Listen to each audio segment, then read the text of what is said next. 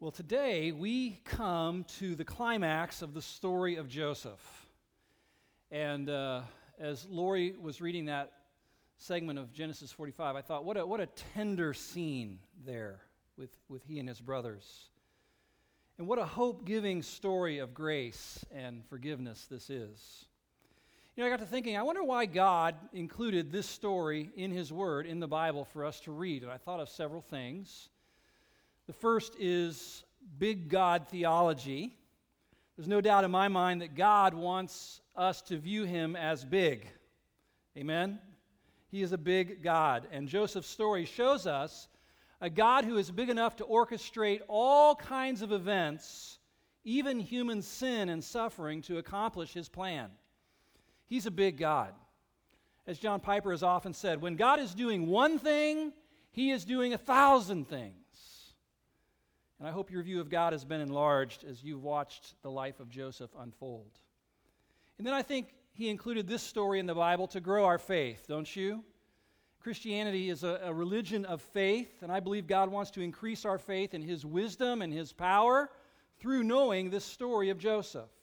Many of you have told me that God is doing that work in you of growing your faith as you have been listening and learning.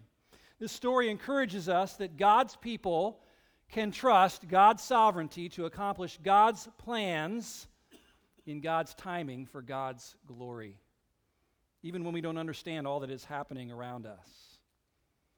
And then third, I believe this story is in the Bible because, like every other story, it points us to Jesus Christ. We've seen how Joseph foreshadowed another highly favored son who would come on the scene and be betrayed and sold in order to secure life for his brothers and sisters. And so Joseph's story shows us God working to preserve the family line that Jesus would one day come from. And so I believe the ultimate hero of Joseph's story isn't Joseph, but it's Jesus Christ. Well, with that in mind, I, I believe the Lord has orchestrated things to bring us here today to a very important application of Joseph's story to our own. Think about it.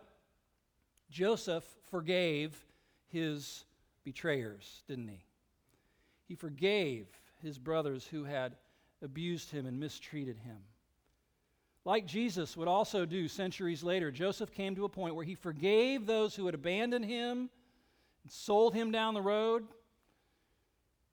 refused to hold their offenses against them. The passage Lori just read gives us sufficient evidence to believe that Joseph was a man whose heart had been changed by the grace of God. His heart was a forgiving heart, to the point where he was able to let it all go and actually treat his brothers with favor and with blessing. I want you to know that one of the reasons God has you here today sitting in church is because it is time for you to forgive also. It is. It's time for you to forgive those who have hurt you, abused you, sinned against you, just like Joseph did. And what we're going to discover today in his story is going to help you do that. What we see at this climactic point in Joseph's story is a beautiful picture of what I like to call grace-fueled forgiveness. What I want us to see is six signs of a forgiving heart, a heart that has been touched by grace. And really, these are ways that you can know that you've really, truly, fully forgiven someone, okay? So you can pull the study guide out of your worship folder. You can follow along. And the first thing we see is that Joseph, in that moment, that tender moment with his brothers, resists broadcasting their sin, their offense, to other people. The scene, as I said, is, is one that's filled with emotion. It's, it's intense. You might recall from last weekend, Judah, the fourth oldest son, had just stepped forward and offered himself to be Joseph's lifelong servant in place of his brother Benjamin. Remember that from last week? Demonstrating sacrificial love both for Benjamin but also for his father. That loving act of substitution and sacrifice triggered something in Joseph, deep inside of him. It was like opening the floodgates, and Joseph cannot contain his emotions any longer. Now is the time for him to finally reveal who he is to his brothers. But what does Joseph do first? Verse one. Then Joseph could not control himself before all those who stood by him, and he cried, "Make everyone go out from me." So no one stayed with him when Joseph made himself known to his brothers. What does he do first? He sends everybody else out of the room. Why? Well, I'm sure he didn't want to see, have all of his attendants see him dissolve into a blubbering mess. That's probably part of it. But I think there's something deeper also, something less focused, uh, less self-focused. I believe what this reveals is that Joseph's heart here is to conceal their offense from other people, because he knew that was going to come out in the conversation. In his book, Total Forgiveness, R T Kendall agrees with me. Actually, it's probably the reverse. I agree with him. He says that by first sending everybody else out of the room, Joseph was not only not letting anybody else know what they had done to him, but he was ensuring that they could not know. And that is one of the proofs that one has totally forgiven. It's true, isn't it? When we're when we're hurt, when we're angry at the person who has abused us for what they did to us, we're often inclined to try to punish them by telling someone else about the terrible thing that they did, right? It gives us some sort of twisted pleasure to think that others share our view of that horrible person. Joseph would have none of that. For twenty years, God had been working in his heart, a work of grace. And God had brought him to a place where he actually wanted to hide his brother's offense from other people, to keep it concealed, not to shout it from the rooftops. And that's one way you know that God is changing your heart. You don't want others to know what they did to you. In fact, you find yourself wanting to protect their reputation, not tarnish it. That is a work of the grace of God in your heart. Amen? A second evidence of Joseph's changed heart is his desire to dissolve the fears that his brothers had once they realized who they were standing before, and to restore closeness. That's what a forgiving heart does. Verse three, Joseph said to his brothers, picture the scene now, I'm Joseph. I'm Joseph. Is my father still alive? But his brothers could not answer him, for they were dismayed at his presence. So Joseph said to his brothers, "Come near to me, please." And they came near. Now, one interesting thing about this scenario is, is Joseph was prime minister now of Egypt, and he actually had the power to punish his brothers, right? They're there standing before him. He's got all the, all the power.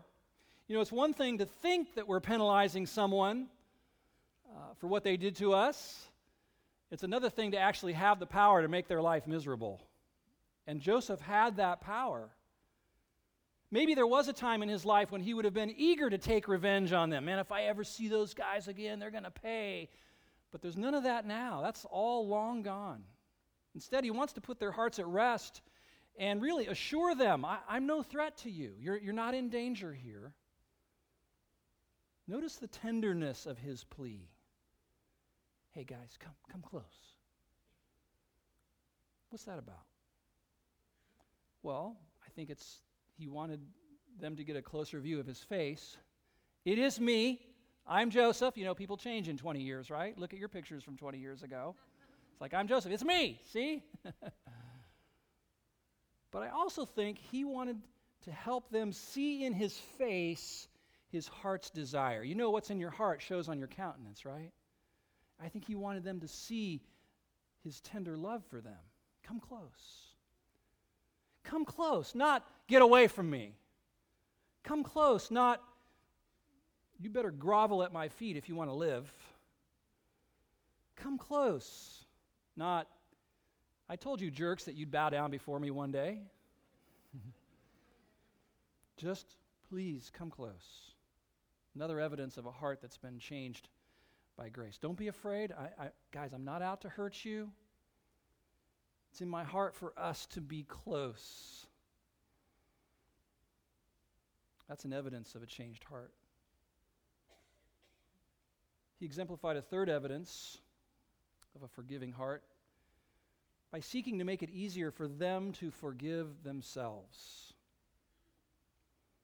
That's how you'll know that you've fully forgiven someone, when you want to make it easy for them to forgive themselves for what they've done.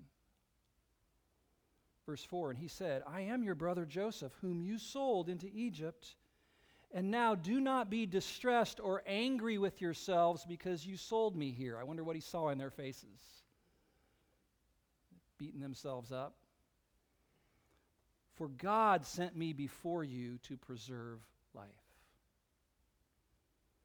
I read about a pastor up in Michigan who last December, there was a home invasion, an intruder broke into his house with a knife and stabbed him thirty-seven times. He was so carved up that he basically had to hold his insides in place while he crawled over to his neighbor's porch to get help. When the police finally got there, he was so bloodied up they couldn't tell whether this was a male or a female. The perpetrator was eventually caught. He was charged. The evidence was indisputable. And this pastor, his name is Kevin, Pastor Kevin, had the opportunity with his testimony to influence the judge to get rid of that evil man forever.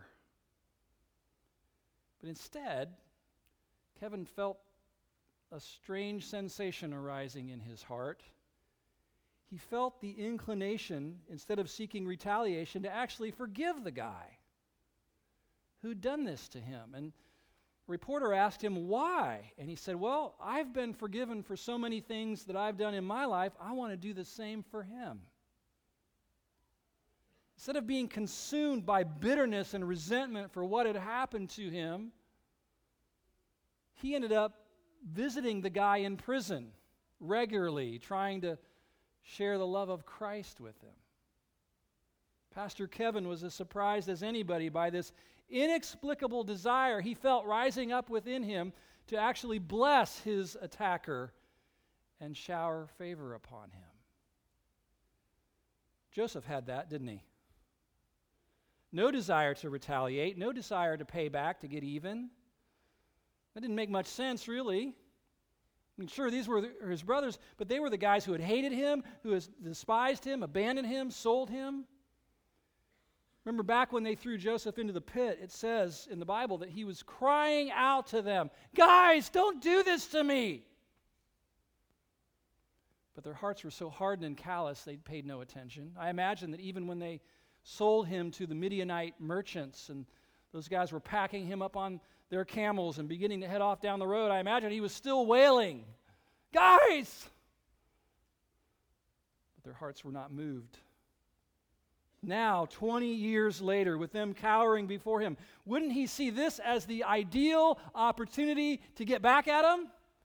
It's payback time, and I got the power to do it. Wouldn't he want to settle the score and rub their faces in their guilt? Truth is, Joseph already knew that they felt plenty guilty about what they had done. Remember, back on their first visit to him, this is their second visit, on their first visit to him, in his presence, they bemoaned what they had done to their brother, not realizing that he was Joseph and that he understood Hebrew. He heard them declare how badly they felt about what they did. So now rubbing it in just wasn't in his heart. You know what? It won't be in your heart either. If the grace of God is having its intended effect in your heart, in your life, you'll actually want the opposite. Like Joseph, you'll actually want to make it easier for your offender, your abuser, the one who hurt you, to forgive themselves. One thing that gave rise to that desire was the way that Joseph had come to view the whole affair, everything that had happened. I mentioned this before, but it's truly incredible. Number four, he views the offense as being allowed by God for good. For good. Verse eight, so it was not you, fellas, it wasn't you who sent me here, but God. Wow. Joseph believed in big God theology, didn't he? Some people think that theology doesn't matter much, or that it's only the peculiar interest of nerdy professors who teach in seminaries. But Joseph would beg to differ. Theology matters deeply in your personal life and determines how you view the things that happen to you. I've said this before. Listen, more important than what happens to you is how you view what happens to you. Let me say that again. More important than the things that happen to you is how you see it, how you perceive it, how you view it, because that determines your responses, emotional responses, volitional responses, what you do. And your lenses, how you perceive life, is formed and shaped by your theology. Theology matters deeply in your life. If you are one who believes in the sovereignty of God over all things, how many of you believe that? I, do you believe in the sovereignty of God over all things? If you do, then when stuff happens to you, especially the unpleasant stuff, you're going to find yourself probably a little upset. But in your clear-headed moments, you're going to find yourself thinking thoughts like this. I wonder what good God intends to bring out of this situation. I wonder how God is going to work to shape and mold my life more into the image and likeness of Jesus Christ, or how he's going to do that in the lives of others. That's where big God theology takes you. How big is God? Big enough.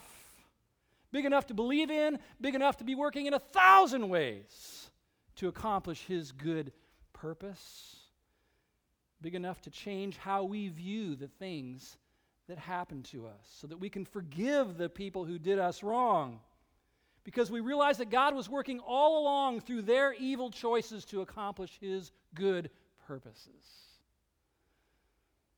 That was the effect of God's grace on Joseph. The result? He was able to honestly acknowledge both their responsibility, you sold me here, and God's sovereignty, God sent me here. Both. God's amazing ability to use human sin for his glory. You know what? Having that view, having that perception of this whole thing drained all the bitterness out of Joseph's heart.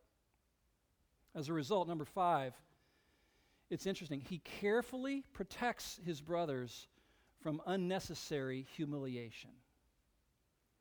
Now, he was in a position to pile it on and humiliate them. Instead, he protects them from that. You say, what do you mean? Well, listen, verse nine. Here's what he says to his brothers after he reveals himself to them. Guys, hurry up and go up to my father and say to him, thus says your son Joseph, God has made me Lord of all of Egypt. Come down to me, do not tarry. You shall dwell in the land of Goshen, and you shall be near me, you and your children and your children's children and your flocks, your herds, all that you have. And there I will provide for you. For there are yet five more years of famine to come, so that you and your household and all that you have do not come to poverty. Verse thirteen, you must tell my father, fellas, of all my honor in Egypt and of all that you have seen, hurry and bring my father down here. Now, you got to put yourself in the shoes of the brothers, okay? You're there kind of cowering before Joseph, who just revealed himself that he is your brother. You're stunned. You realize this guy has a lot of power. You also realize you're going to have to go back home and talk to Dad. And you are dreading that conversation. And you know that Dad, when you tell him, is certainly going to be overjoyed to find out that his son is alive, but you also know that Dad's going to have some questions. Questions that you don't really want to answer. Guys, what about that bloody jacket you brought back to me and that story you told me about the wild animal mauling Joseph? What was that all about? I mean, what really happened in that field out there? And how in the world did Joseph get down to Egypt? Nope. Ah, uh, well, uh, you see, it kind of went like this. They didn't want to have that conversation. They were dreading that. Joseph knew that. R T Kendall writes this, Joseph, knowing their guilt and dread, had already anticipated this problem and was a step ahead of his brothers. He knew that his forgiveness of what they had done would be utterly worthless to them if they had to tell the whole truth to their father. So he instructed them to tell their father the truth, that he, Joseph, was alive and well and had become the prime minister of Egypt. Indeed, he told them exactly what to say and what not to say.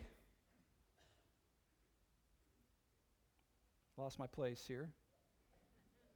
His instructions were worded very carefully. It told their father of all the truth that he needed to know. Now, you may think that the brothers should have confessed their sin to their dad. Really? Wouldn't that have given Jacob an even greater problem, having to struggle with the regret of all those lost years without Joseph and with deep bitterness against his other sons? So out of love for his dad and a forgiving heart towards his brothers, Joseph refrains from insisting that they tell Dad everything. Tell him the truth, but you don't need to give him all the gory details. Here's what he needs to know. Tell him that. You know, often it's our desire to punish and penalize those who hurt us that leads us to want to arrange for the greatest possible humiliation of them, right? But a grace-changed heart will not seek for that. In fact, it will instead desire to protect them from being humiliated as much as the truth will allow. That's how you can know that you've forgiven someone from the heart. Well, one final expression of Joseph's forgiving heart, it's a very important one. Here it is. The grace of God, having its effect in him, provided both the desire and the power to renew the forgiveness promise for a lifetime, for the rest of his life. I don't know if you know this, but years later, the durability of Joseph's forgiveness would be tested. You probably know how this story played out. With the blessing of Pharaoh, Joseph arranged for his entire clan to be brought down and relocated to Egypt, to leave Canaan and come down and live in Egypt where there was food. Of course, that was all according to God's plan, right? They got to all be together for seventeen years. They even got to settle down in one of Egypt's premier communities, Goshen. And we have a Goshen right here in Gahanna, right? Goshen Lane. But then, after those seventeen years, Joseph's family would experience a great loss. Jacob, the patriarch, dad, Israel, was declining in health, growing quite old. Finally, he died of old age. And his passing gave rise to a fresh round of fear surging up within the hearts of the brothers. After a family trip back up to Canaan to lay their father to rest, here's what it says in Genesis fifty, verse fourteen. After he had buried his father, Joseph returned to Egypt with his brothers and all who had gone up with him to bury his father.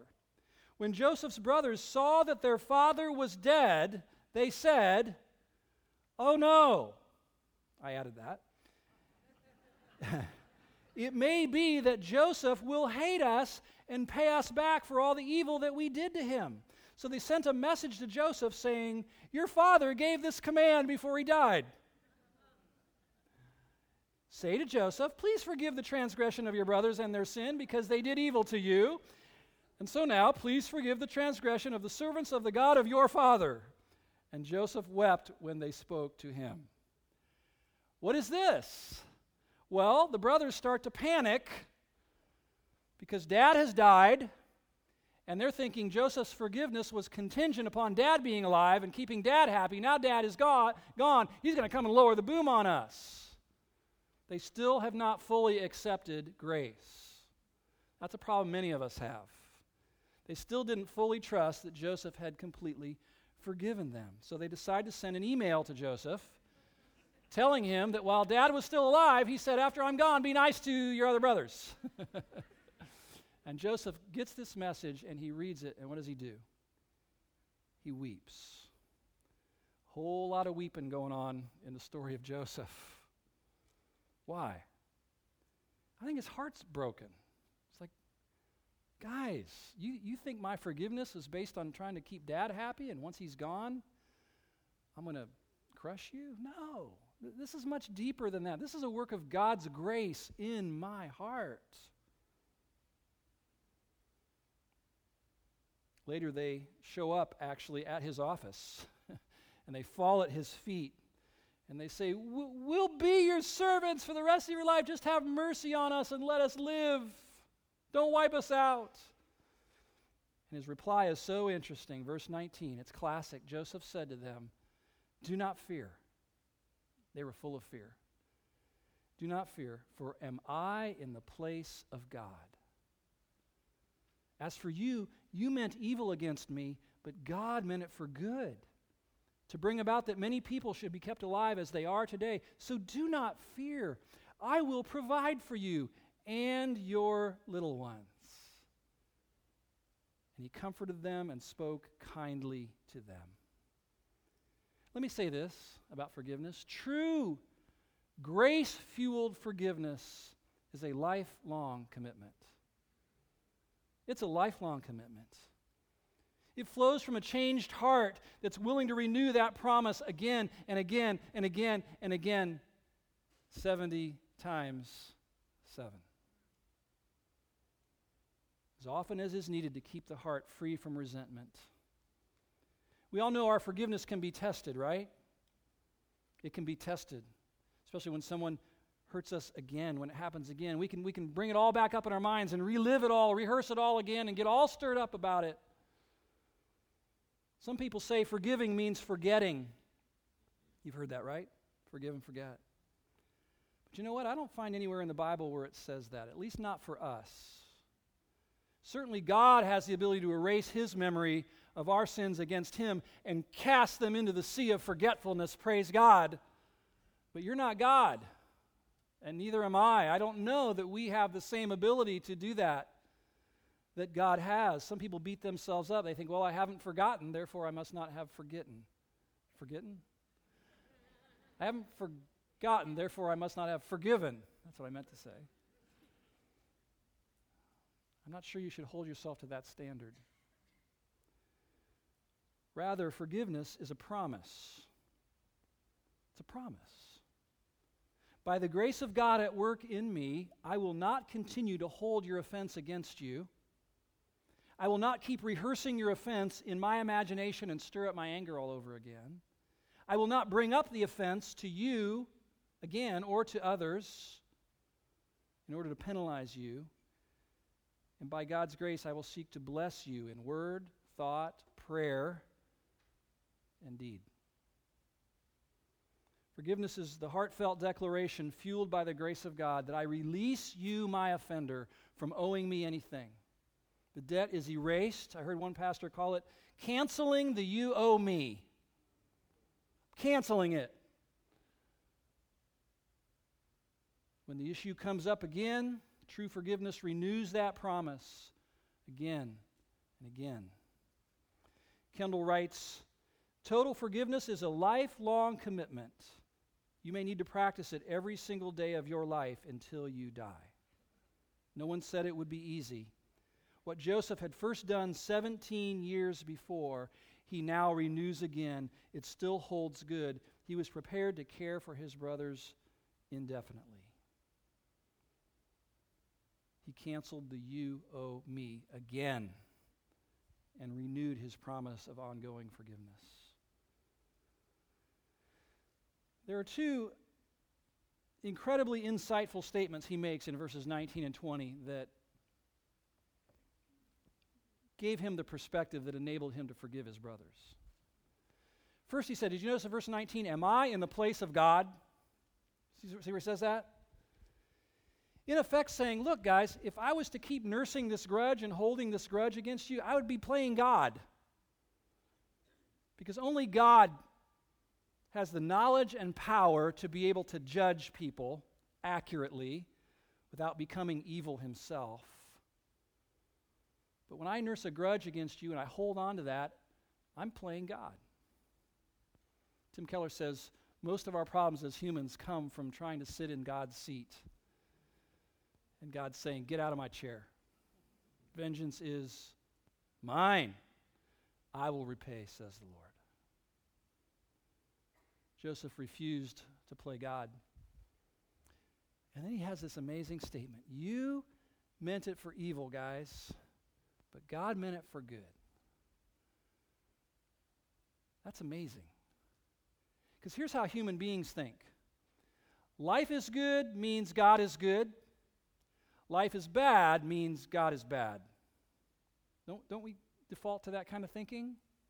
But Joseph said, life sucked, but God is good. What?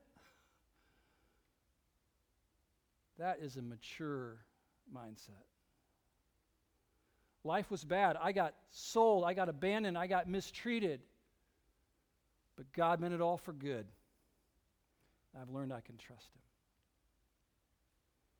I believe those mindsets fueled Joseph's ability to forgive. I don't know what I'm going to say for the next six minutes, okay? So you pray that I'll say what God wants me to say.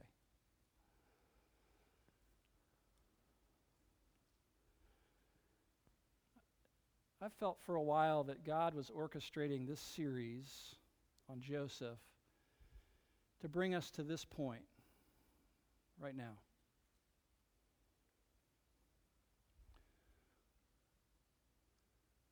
The time to forgive is now.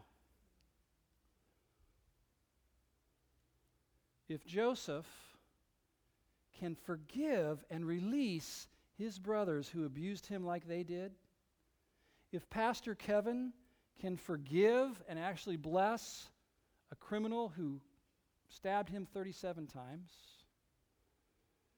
if Jesus Christ can lay hanging on a cross with Roman soldiers pounding stakes into his wrists and ankles and say, Father, forgive them,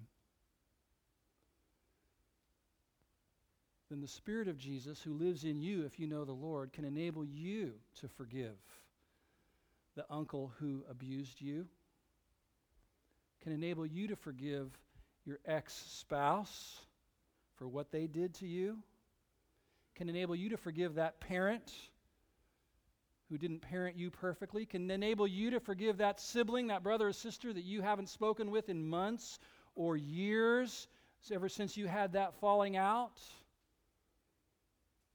can enable you to forgive that boss who overlooked you, promoted somebody else instead of you, can enable you to forgive that wayward son or daughter who didn't follow the path that you laid out for them, can enable you to forgive yourself for what you've done, can enable you to forgive God when you've been charging Him with treating you wrong all these years. The Bible motivation for forgiving other people, do you know what it is? It's the gospel. Forgive one another even as God in Christ has forgiven you. That's what it says. And Jesus told a story about it. I was trying to think of an analogy. What's a Lord, give me an analogy to help the people understand what happens when we, we hold on to grudges and nurse them and remain unforgiving. And He's like, I already gave it to you. It's in the Bible. It's being in prison. When you and I hold on to bitterness and resentment towards the person who hurt us, we put not them in prison, we put ourselves in prison. Matthew eighteen, that's what Jesus said. Delivered to the tormentors. The Lord said this, look, you owed God an unpayable debt of sin, six billion dollars worth of sin. You could never pay that debt back. The only way you could pay it is to spend eternity in hell. And then God sent His Son, Jesus Christ, to suffer and bleed and die to pay that sin debt that you have against God, and He erased it. It was an unpayable debt. And then Jesus said, and you're going to turn around and grab the throat of a guy who owes you a few thousand bucks, say, pay me back now. Jesus said, that's something's wrong there. And my Father will put you in the tormentor's prison. It's like being in prison. It's like being in shackles. It's like being confined. You're not free. When you're holding on to, to resentment and anger against someone, you're not free, are you? Actually, you've given them the keys to your prison cell. They're like your jailer. They control you, your mood, your outlook. You're not free to like chase after God and pursue His calling on your life and the work that He's called and equipped you to do. You're not free. Your heart's all bound up. You know what I'm talking about, right? You're not free. You're in shackles. And Jesus said, I came to set the prisoners free.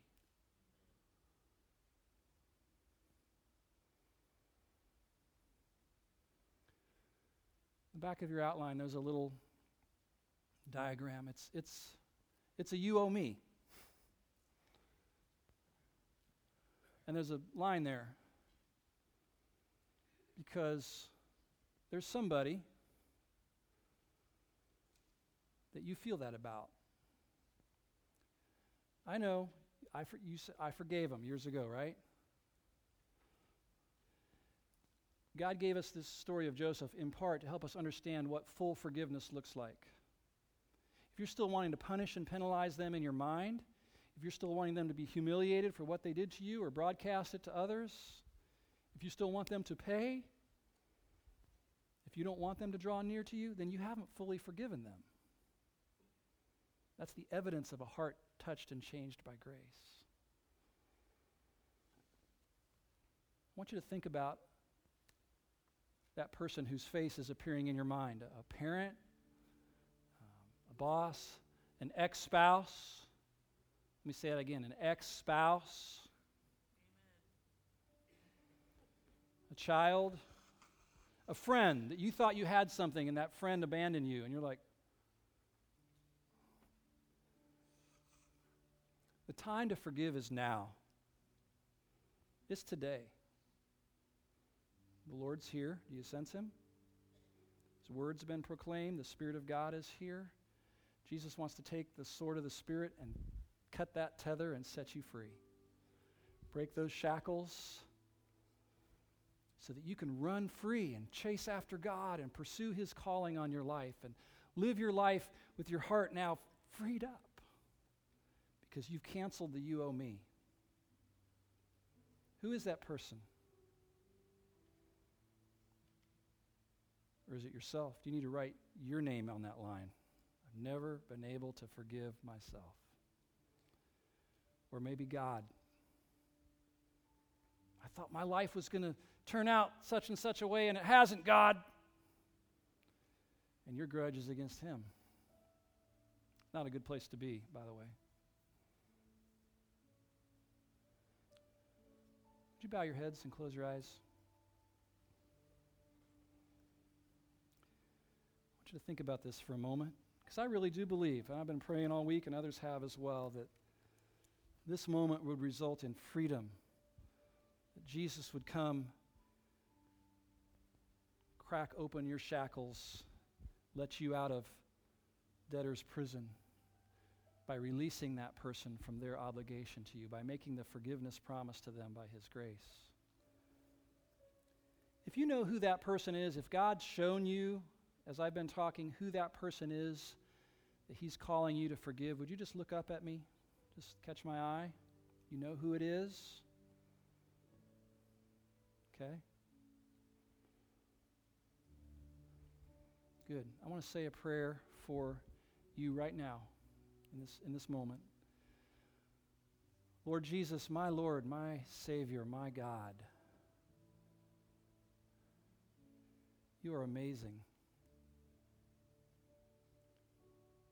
To think about what You endured, what You went through to provide eternal salvation for us.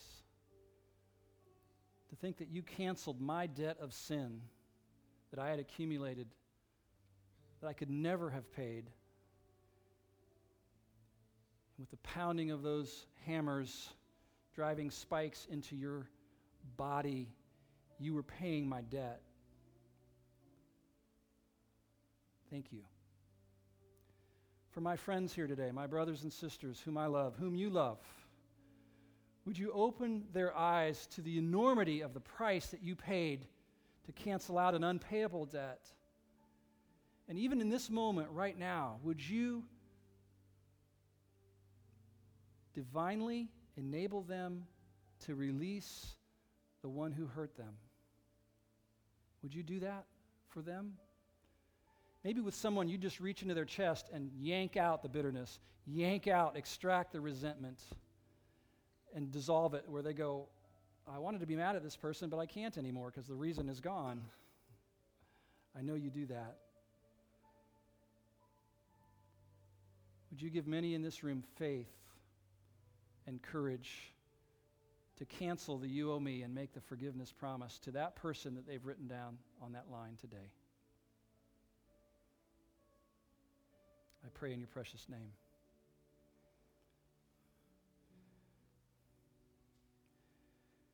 If Jesus has given you the ability today to forgive, I want you to just put a big X across that you owe me. Just cancel it, symbolizing something that's happened in here.